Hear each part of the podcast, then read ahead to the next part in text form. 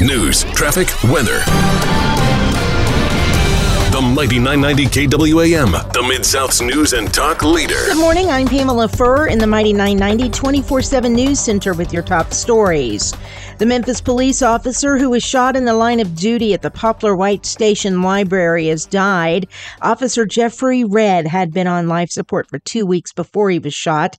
He had been with the department since 2008. There are several ways you can help financially support the Redd family, and we have all the information at kwamradio.com. Five people remain in critical condition after two shootings overnight on Sunday in the Whitehaven area. One person was killed, 10 others were injured. No arrests have been made yet, but police believe the two shootings are related.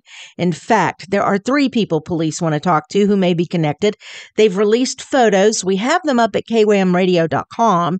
This woman was at the live lounge where one of the shootings happened. She tells WREG News 3. Before I could do anything and react, um, my sister actually um, pushed me down, jumped on top of me, and probably 10 more other people were on top of me. Um, all I can remember was hearing all of the shots going off. Tennessee State Senator Raumesh Akbari released a statement saying gun violence is ripping too many families apart and traumatizing our community.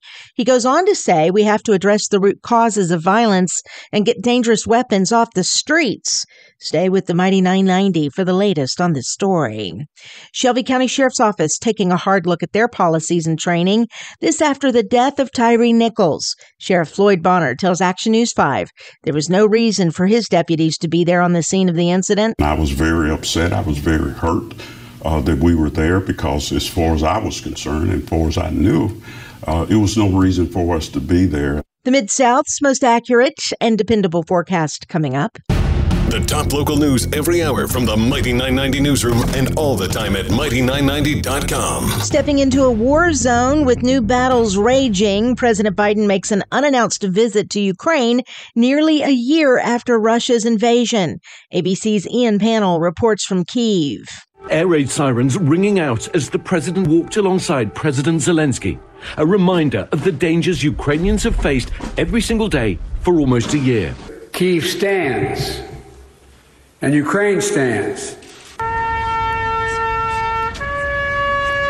President Biden and Zelensky paying their respects at the Wall of the Heavenly Hundred to commemorate those who've lost their lives in the protest for freedom in 2014 and a place that also honors Ukrainian war dead. Here in the U.S., students returned to class today at Michigan State University. A week after that, school became the scene of the nation's latest mass shooting in a school or university. It will not be business as usual today at Michigan State University. I'd like to emphasize that no one thinks that we're coming back to a normal week.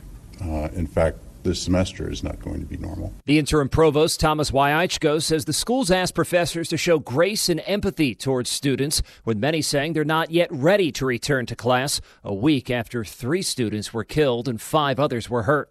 Brian Clark, ABC News. Former President Jimmy Carter has entered hospice care in Plains, Georgia. The 98 year old Carter has decided to spend his remaining time at home with his family. A statement from the Carter Center said that after a series of short hospital stays, the former president will receive hospice care instead of additional medical intervention. The statement said he has the full support of his medical team and family. Carter is the longest living American president in history.